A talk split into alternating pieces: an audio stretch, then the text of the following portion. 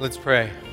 Heavenly Father, we thank you so much that you are always with us, that your presence in our lives transforms us, makes us new people, and that came from Jesus coming here to earth to live a perfect life, the life we couldn't live, and then to die in our place to pay the penalty that we owed you. And God, this season in which we're going to be talking about generosity, we thank you for your generosity to us. You have always shown us goodness, graciousness, love, power, and, and you've given those things to us freely simply by becoming followers of your Son, Jesus. And so we pray today that your Holy Spirit will fill us, that as we hear from your word, that you will use us uh, as your stewards, your managers of your creation, that you would be glorified in our lives, and that we would be faithful to you. We pray this in Jesus' name. Amen. I'm so glad you've all joined us online for worship as we kick off our New Beginnings Generosity series. One area where a new beginning will transform your everyday life more than anything after you trust Jesus Savior and Lord is in the area of generosity. That's why I love to preach about generosity. Living generously with our time, talents, treasure, and touch reflects God's presence in our lives to everyone in our spheres of influence. Let's look at that statement again because whatever our attitude has been about generosity in the past, a new beginning in the area of generosity is what we all need. So here it is living generously with our time, talents, treasure, and touch reflects God's presence in our lives to everyone in our spheres of influence. During these four weeks, we're going to take a look at what it means to be generous with our time, our talents, our treasure, and our touch. As we become more generous, as we become maybe even sacrificially generous with our time, talents, treasure, and t- touch, we're going to reflect God's presence to anyone that we have the opportunity to be around. How can I make such a bold statement? Because generosity demonstra- demonstrates a supernatural influence in our lives. Human beings are born selfish, it's part of our fallen human condition. God created us as loving, giving, caring beings. When we turn to Genesis 1 and 2, the first two uh, chapters of the first book of the Bible, we find that God had created the first two people, Adam and Eve, for a relationship of love with Him and a love relationship for each other. It was perfect, just perfect. But that perfection ended when Eve and Adam chose to disobey God, to put their desires first, and that's selfishness. From that moment on, we've been takers rather than givers by nature. We want to accumulate and consume, a cycle that causes us to seek money and security, pleasure and power. If you're thinking, wait a minute, Chris, I know people who are generous and they're not even Christians. And I won't argue with you. I, I, won't argue that if by generous you mean people who are ones who give their resources to help others, I know people who aren't Christians who do that too. I was a Boy Scout, and our slogan as Boy Scouts was do a good turn daily. It's generous to do something good for someone else every day, right? Well, as far as it goes, but what's the, what's the motivation behind it? Is it just to check the good deed off the to do list for that day? Is it so that somebody is going to think well of me? Is it to get a tangible reward? You see, when we get to the level of motivation, it's hard to say when investing our time, talents, treasure, and touch are being generous or just trying to overcome a sense of guilt or maybe to prove that we're worthwhile. Here's my point true generosity comes from the heart of God. Let me say that again. True generosity comes from the heart of God. That's because only God is good and perfect. And James tells us that every good and perfect gift comes from God. Once we trust Jesus as our Savior and Lord, then we're changed from the inside out. Jesus said it was such a big change, he called it being born again. The Spirit of God comes into us, empowers us, and we start to live a new life from the inside out. But here's the challenge even after that happens, the Holy Spirit and the sinful nature battle inside us for control.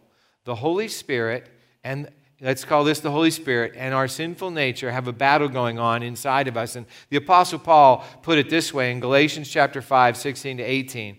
He said, So I say, let the Holy Spirit guide your lives. Then you won't be doing what your sinful nature craves. The sinful nature wants to do evil, which is just the opposite of what the Spirit wants. And the Spirit gives us desires that are the opposite of what the sinful nature desires. These two forces are constantly fighting each other, so you are not free to carry out your good intentions. But when you are directed by the Spirit, you are not under obligation to the law of Moses. So when the Holy Spirit is directing you and me, we're not under obligation to, the Moses, to Moses' law. What that means is we don't need some law to tell us what to do or some slogan from, you know, from being a Boy Scout or anything that's on the outside of us. We won't need outside influences to tell us what to do. The key, though, is to yield control of our lives, of our selfish natures, to the Holy Spirit, to submit our wills to His. That takes doing what I talked about a couple weekends ago. We must think differently or act differently or both.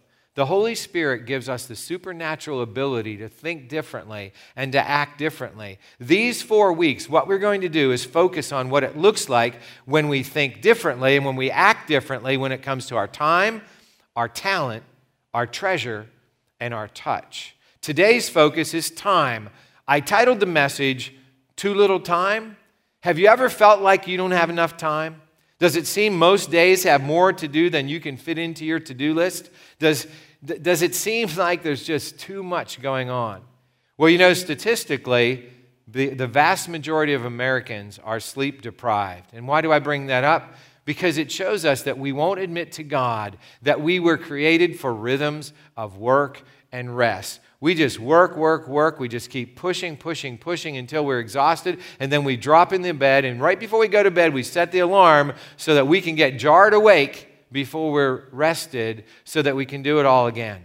In today's reading from the Apostle Paul's letter to the Ephesian church, we're going to look at what it means to use our time wisely. Because only when we use our time wisely will we use it generously. Before we turn there, let's look at today's take home point. And if you're watching for the first time, the take home point is the one point I'm going to make from the scripture today that we want to take home and live it out in the week ahead. So here it is using our time wisely means investing in eternity every day. Let me say that again. Using our time wisely means investing in eternity every day. Have you ever thought, that we are not physical beings who are searching for some kind of spiritual existence. We are actually spiritual beings who are living out a physical existence. Because here's the thing we are eternal beings. We are going to live forever, and we're going to either spend eternity with God or we're going to spend eternity separated from Him.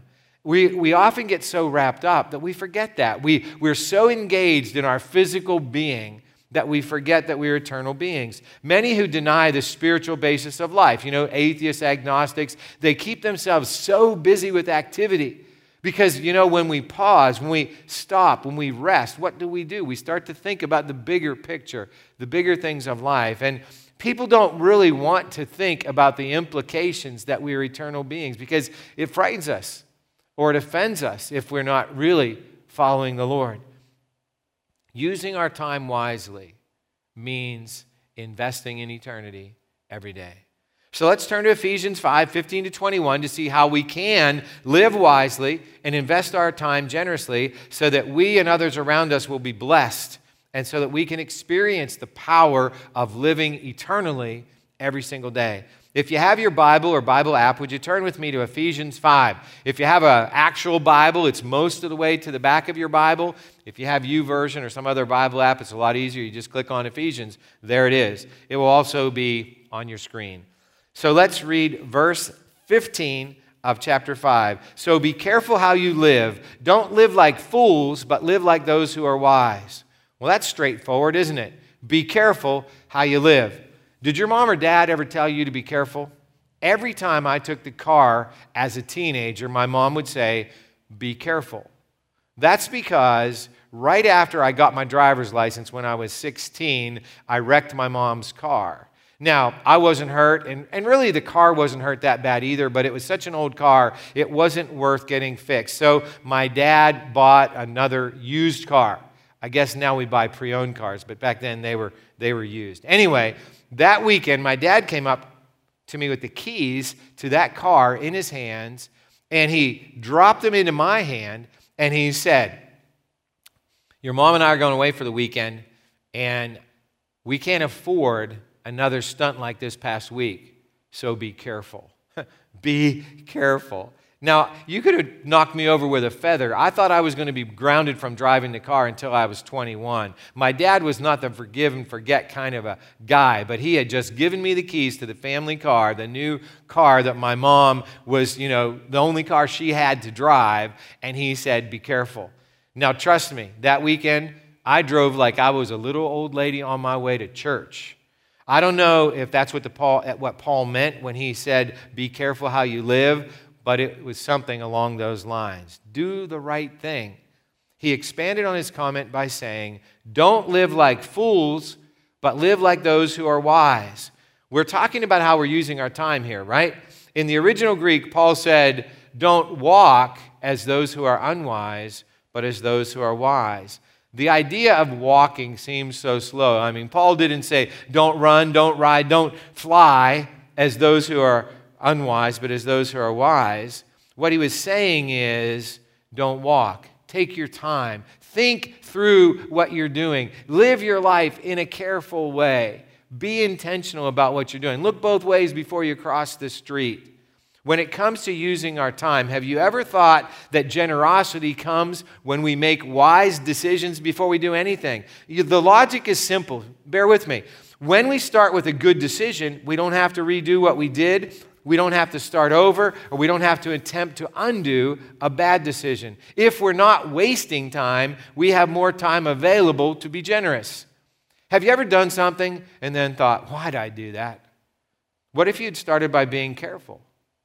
By walking as one who is wise. Now, I'm not judging, obviously. I'm the one who wrecked my mother's car whenever I was 16. And I've made hundreds, possibly thousands of bad decisions because I didn't start by being careful. I didn't start by walking as one who is wise. But we're talking about new beginnings here in generosity, and specifically new beginnings in generosity with our time. That starts with being careful and walking or living wisely. But Paul continued. Make the most of every opportunity in these evil days. Paul made an assumption the times are evil. That was 2,000 years ago. Now, we've made a lot of improvements in the last 2,000 years. Technologically, we've advanced so far in those past 2,000 years, but we have to admit, one of the realities of those advances in technology is we've actually made it easier to do evil. Paul urged us to make the most of every opportunity. Some translations read, make the most of the time. Life is filled with choices good ones and bad ones, right ones and wrong ones, wise ones and foolish ones, righteous ones and evil ones. Every time we make a choice and we let the Holy Spirit guide that choice, we'll make a good choice. We'll make a wise choice. We'll make a right choice or a righteous choice. The result of such choices is good stewardship or management. Stewardship is a biblical word, but we basically what we're meaning is we manage what God has entrusted to us. In this case, we're talking about time. Time is life. We all know people who have made bad choices or evil choices, or even people who were just in the wrong place at the wrong time, and because of those choices or situations, they ended up dead.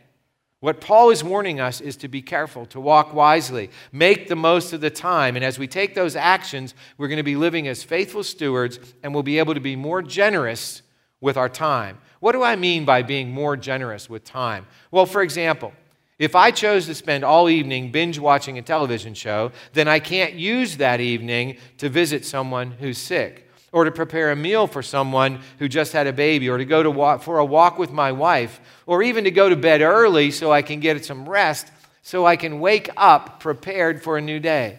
Any of those, choice, any of those choices or decisions is generous, or at least wise in, in, when it comes to using my time. So Paul summed it up in his next statement Don't act thoughtlessly, but understand what the Lord wants you to do. Don't act thoughtlessly, but understand what the Lord wants you to do. A lot of people aren't evil. They just don't think about what they're doing. They're sort of like logs floating down the river. And you know, if you're a log floating down the river, nothing wrong with that until you come to the rapids or the waterfall, right? One thing I love about Paul is when he tells us what we shouldn't do, he also generally tells us what we ought to do, too. In this case, he tells us what we're supposed to do is to understand what the Lord wants you to do. How do we do that? Well, it's simple. We read his teachings and then we put them into action in the power of the Holy Spirit. We don't act thoughtlessly when we do that. You, you can't act thoughtlessly if you read the Word of God and then you apply it in the power of the Holy Spirit. So, the first thing is it takes intentionality to, to read the Word of God. We either have to open up a Bible or a Bible app or we have to listen online, and then we have to not just hear the words, but we have to understand them. And if we don't understand them, then we need to get somebody to help us, or maybe we need to do some more research. And if you're thinking, wait a minute, that sounds like work. yes, it does, because it is. It is work. Following Jesus takes time, which means we must set aside time for that investment. But here's where the analogy of investing time really applies. At first, when we read the Bible or listen to the Bible or we attend or watch a Bible study or, or, or a small group, we might feel like nothing is happening there's no change. It's sort of like when we put our first few dollars into an investment account. It doesn't seem like much is happening. But over time, we add a little bit, we add a little bit, the interest compounds, and suddenly we have a ton of money. It's the same way when it comes to knowledge and understanding and living out the Bible. Billy Graham, you know, the famous evangelist, was once asked how he came to understand the Bible so well. And he, he, he, he looked straight at the, the interviewer and he said, It's simple. All you have to do is read the Bible for an hour every day for 40 years. Now, I don't want you to get discouraged thinking that you have to read the Bible for an hour every day for 40 years before you can understand anything in the Bible. But if you want to understand the Bible the way Billy Graham did, it is going to take an hour a day for 40 years. Paul continued Don't be drunk with wine because that will ruin your life. Instead, be filled with the Holy Spirit now, we've looked at that verse many times over the years at New Life, and that's because it's such a vital verse. Paul starts by telling us, as he often does, something we shouldn't do. He says, Don't get drunk with wine, because that will ruin your life. Sometimes using our time wisely starts with not using it foolishly. Getting drunk once probably won't ruin your life. But sometimes people have gotten drunk one time and it has impacted their life, even ended their life. But, but when you live a lifestyle of getting drunk day after day after day, what Paul is saying is it's going to ruin your life. Paul tells us instead we're supposed to be filled with the Holy Spirit. Now, we've focused on that single half of a verse be filled with the Holy Spirit dozens and dozens of times in the years over the years here at New Life. And you know why? Because of, of the original Greek intent. It's a present passive imperative verb. What that means is Paul said, be being filled with the Holy Spirit. Be being filled with the Holy Spirit over and over and over again. The battle that's raging on inside of us between the Holy Spirit and our sinful nature, you know, that battle that we talked about at the beginning from Galatians chapter 5, it takes a toll. And the Holy Spirit doesn't get run down. I mean, the Holy Spirit is God. He never gets run down, but we get run down. And we need to be reminded to be filled with the Holy Spirit, to let the Holy Spirit live in us, dwell in us.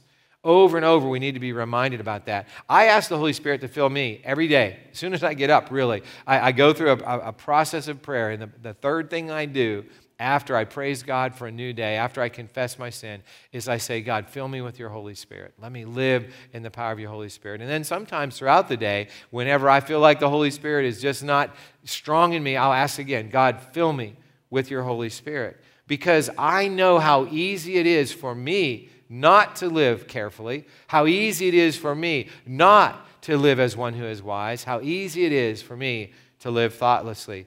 I know that I'm not going to get drunk with wine because I don't drink alcohol, but I will not live generously with my time or any other part of my life if the Holy Spirit isn't filling me on the inside so that my life is changed from the inside out. I encourage you to invest a little bit of time every day asking the Holy Spirit to fill you and then opening yourself so that you can. After all, the verb is passive, it says, be filled not fill yourself. I put my hands up there because whenever the Holy Spirit fills me, I want to get all of Him that I can get.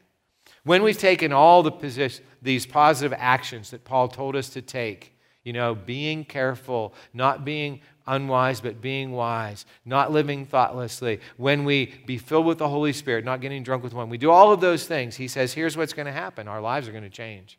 And the change is not maybe what you're going to expect. You might be expecting that you're going to know the Bible better or you're going to be more serious.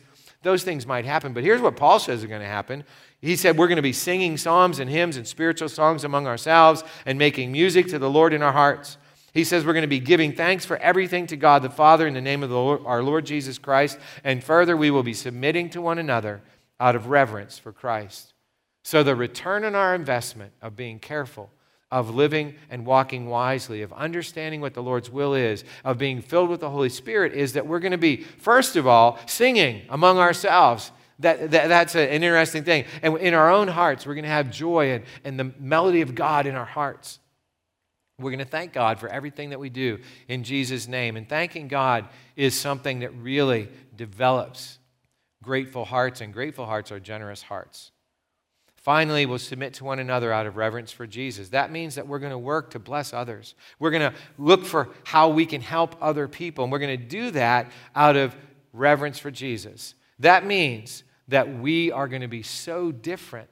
We're, we're, we're just, we're just going to be new people. And that's what the goal really is. And it's going to take time, but over time we will be different. And here it is the focus of our time as Jesus followers is living His will, not doing whatever we want. Time is life. And using our time to live well glorifies God. Now, if you're thinking, I'm not sure I want to live like that. I mean, it, it sounds boring to me. I understand. I really do understand. I used to think what we just read, you know, singing psalms and hymns, spiritual songs to the Lord, making melody in our heart, giving thanks to God for everything, all that stuff, it, it sounded boring. You know why? I had not tried it. It sounds boring when we haven't tried it. But once we have let the Holy Spirit rule in our lives, once we get used to Him filling us up and empowering us to live the Spirit, the, our lives in the Spirit, life becomes better. So much better, so much different. And I'm not talking about living a self righteous life. You know, Jesus never could get along with the self righteous Pharisees of his day. And remember how Pastor Alex and Pastor Mark reminded us last week that Jesus hung out with sinners and he enjoyed it. He didn't just do it because he had to, he actually enjoyed it. You see, Jesus took his life seriously, and that meant investing his life in all kinds of people. What I'm talking about right now is waking up every morning and investing our day in doing whatever it is that God designed you to do. Maybe He designed you to teach because you're a teacher. He designed you to build houses. He designed you to cut and style hair. Maybe He designed you to be a student. You're learning right now, or to play soccer or football, or, or to, to play a musical instrument. Maybe he, taught, he, he designed you to preach, or maybe to sell products. Whatever it is, Whatever it is, He designed us to do those things. And as we do those things, to be careful, to be wise, to make the most of every moment, understanding the Lord's will and sharing that will with others in the power of the Holy Spirit. As we do those things, that is what we will. As we do those things, the Holy Spirit is going to be leading, and more and more, we're going to have moments where our time is invested for eternity. The more of the moments are going to be experiencing satisfaction in our life. It only comes from the inside when the Holy Spirit is leading us. Again, none of us is going to do that perfectly. But even doing it imperfectly brings so much more joy than drifting, than being fools, than doing whatever else we do to waste the precious gift of time and life that God gives us. The longer I live, the surer I am of one thing God has given us more than enough time to do what He created us to do. As we invest our moments and then our days in doing that, we're going to understand more and more what it means to be both wise and generous with our time, which is why today's next step is this I will use my time wisely every day this week. I will use my time wisely every day this week. I challenge you and me, each and every one of us, to make the most of our time this week. God is going to be glorified as we do. Our lives are going to matter in ways that we may have never experienced before. And best of all, others are going to experience God's life and love through us. Amen? Amen.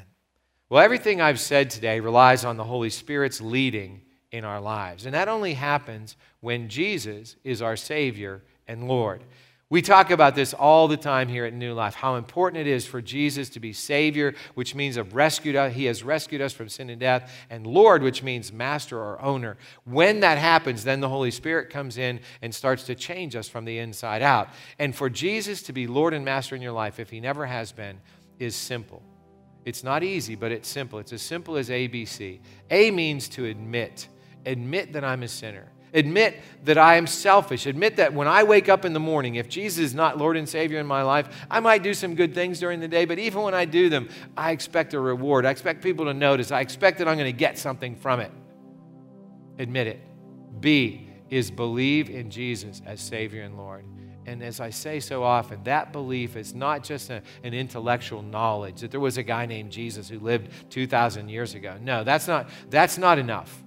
We need to believe that that Jesus who lived 2,000 years ago is indeed the Son of the living God, that he lived a perfect life, that he died on the cross, rose from the dead for me, for you. And when we do that, then we transfer ownership of our lives from our selfish natures to God and we let the Holy Spirit come in when Jesus is Lord and Savior. And then see, we confess to God that we're sinners. It's not enough to admit to other people or even myself that I'm a sinner. I need to confess to God that I'm a sinner and the sins that I have so they can be forgiven. And then I need to confess to other people that Jesus is Lord. I need to let them know that He's Lord and Savior in my life. Now, if you've never done that, I'm going to encourage you to do that right now as we pray. And for the rest of you who are watching online who have already trusted Jesus as your Savior and Lord, let's recommit ourselves to living fully for Him and making the most of our time this week for Him. Let's pray. Heavenly Father, we thank you so much for your goodness and love. We thank you so much that you created time, you created us, and that you have given us the opportunity to live our lives wisely, carefully, thoughtfully in an understanding way in the power of your Holy Spirit. And God, we pray that we will do that right now. I pray for anybody who has never trusted Jesus as Savior and Lord that right now they would simply admit, God, I admit I'm a sinner. I admit that I have fallen short of what you set as the standard, which is perfection. I'm selfish and I need you. And God, I pray right now that they will that they will believe in Jesus. They will trust him and say, "Jesus, I believe that you are the son of the living God. You are my savior and my Lord. I, I receive you right now. I trust you." And God, right now, we all confess, and especially those who are just believing in Jesus for the first time, that, that we are sinners and that we are, we are so imperfect we have wasted time and we have done things with our time that, is, that are so unwise. And right now we, we, we turn those over to you and we ask you to redeem them. And God, we confess before everyone who, who we know that Jesus is Lord and Savior in our lives. And I pray, God, right now, for those of us who have made that confession of faith, maybe, maybe a week ago, maybe a year ago, maybe a decade ago for me, 50 some years ago. God, I pray that you would fill us anew with your Holy Spirit so that that battle that's going on that we will submit ourselves anew and afresh to your spirit that we can live our lives in your power in your glory so that we will make the most of the time in these evil days that you will be glorified and that others will come to know you too because of the way we live our lives in joy and in power of your holy spirit. We ask this in jesus name. Amen Thank you so much for watching, everybody. If you just trusted Jesus as Savior and Lord for the very first time, would you please just click that raise your hand button and somebody will be there to talk with you about what it means to follow Jesus and to live that new life with, with your time now being redeemed or made new and free to serve God. The rest of you, have a great week. God bless. We hope that you'll join us again next week.